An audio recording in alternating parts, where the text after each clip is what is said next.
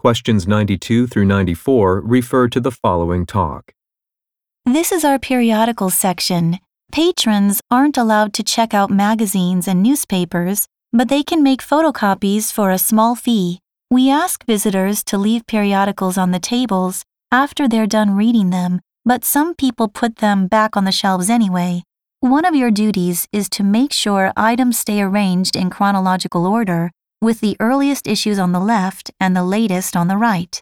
When a magazine is more than a year old, it's considered outdated and should be brought to the archives on the basement level.